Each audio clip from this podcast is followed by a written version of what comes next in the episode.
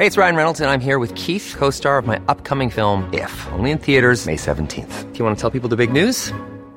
All right, I'll do. Sign up now and you'll get unlimited for $15 a month in six months of Paramount Plus Essential Plan on us. Mintmobile.com slash switch. Upfront payment of $45 equivalent to $15 per month. Unlimited over 40 gigabytes per month. Face lower speeds. Videos at 480p. Active Mint customers by 531.24 get six months of Paramount Plus Essential Plan. Auto renews after six months. Offer ends May 31st, 2024. Separate Paramount Plus registration required. Terms and conditions apply if rated PG. Entitlement to separation pay of a resigned employee. Dear Pao, I am an employee of a bank in Manila. Due to personal reasons, I was forced to move back to my hometown, so I decided to resign from my job. I have been an employee of that bank for several years now, and all the previous employees who resigned were given a separation pay in the amount of 20,000 pesos, PHP 20,000.00. However, when I inquired as to my entitlement thereto, the management said that the payment of separation pay to resigned employees is part of management prerogative, and that they decided not to extend the same benefit to me. I'd like to know if this practice is valid. Krista. Dear Krista, please be informed that Article 100 of Presidential Decree No. 442, as amended, otherwise known as the Labor Code of the Philippines, provides Art.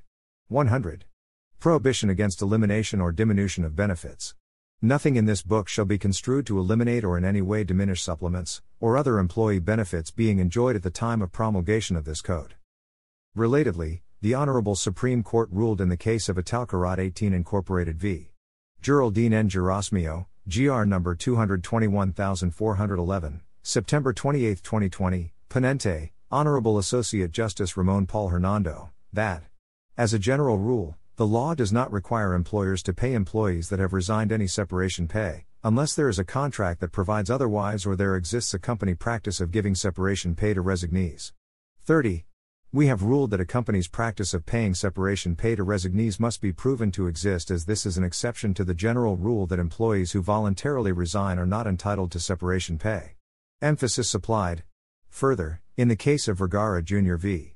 Coca Cola Bottlers Philippines Incorporated, GR number 176985, April 1, 2013, Ponente, Honorable Chief Justice Diosdado M. Peralta, the Honorable Supreme Court ruled that to be considered as a regular company practice, the employee must prove by substantial evidence that the giving of the benefit is done over a long period of time, and that it has been made consistently and deliberately. Jurisprudence has not laid down any hard and fast rule as to the length of time that company practice should have been exercised in order to constitute voluntary employer practice. The common denominator in previously decided cases appears to be the regularity and deliberateness of the grant of benefits over a significant period of time.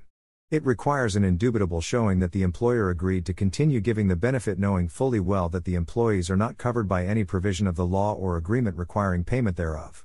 In sum, the benefit must be characterized by regularity, voluntary and deliberate intent of the employer to grant the benefit over a considerable period of time. Emphasis supplied. Pursuant to the aforementioned provisions of the law and the pertinent decisions of the Honorable Supreme Court, a company or employer cannot reduce the benefits provided to their employees.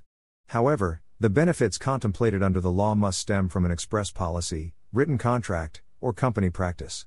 Thus, considering that you voluntarily resign from work, you are not entitled to the payment of separation pay, unless such benefit was expressly provided in your employment contract, or if the practice of paying separation pay to resigned employees is supported either by an express policy of the company or is a proven company practice.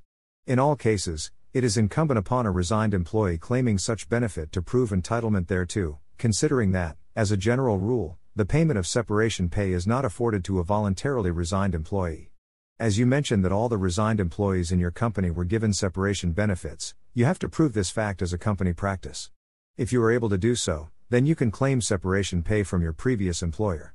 We hope that we were able to answer your queries. Please be reminded that this advice is based solely on the facts you have narrated and our appreciation of the same.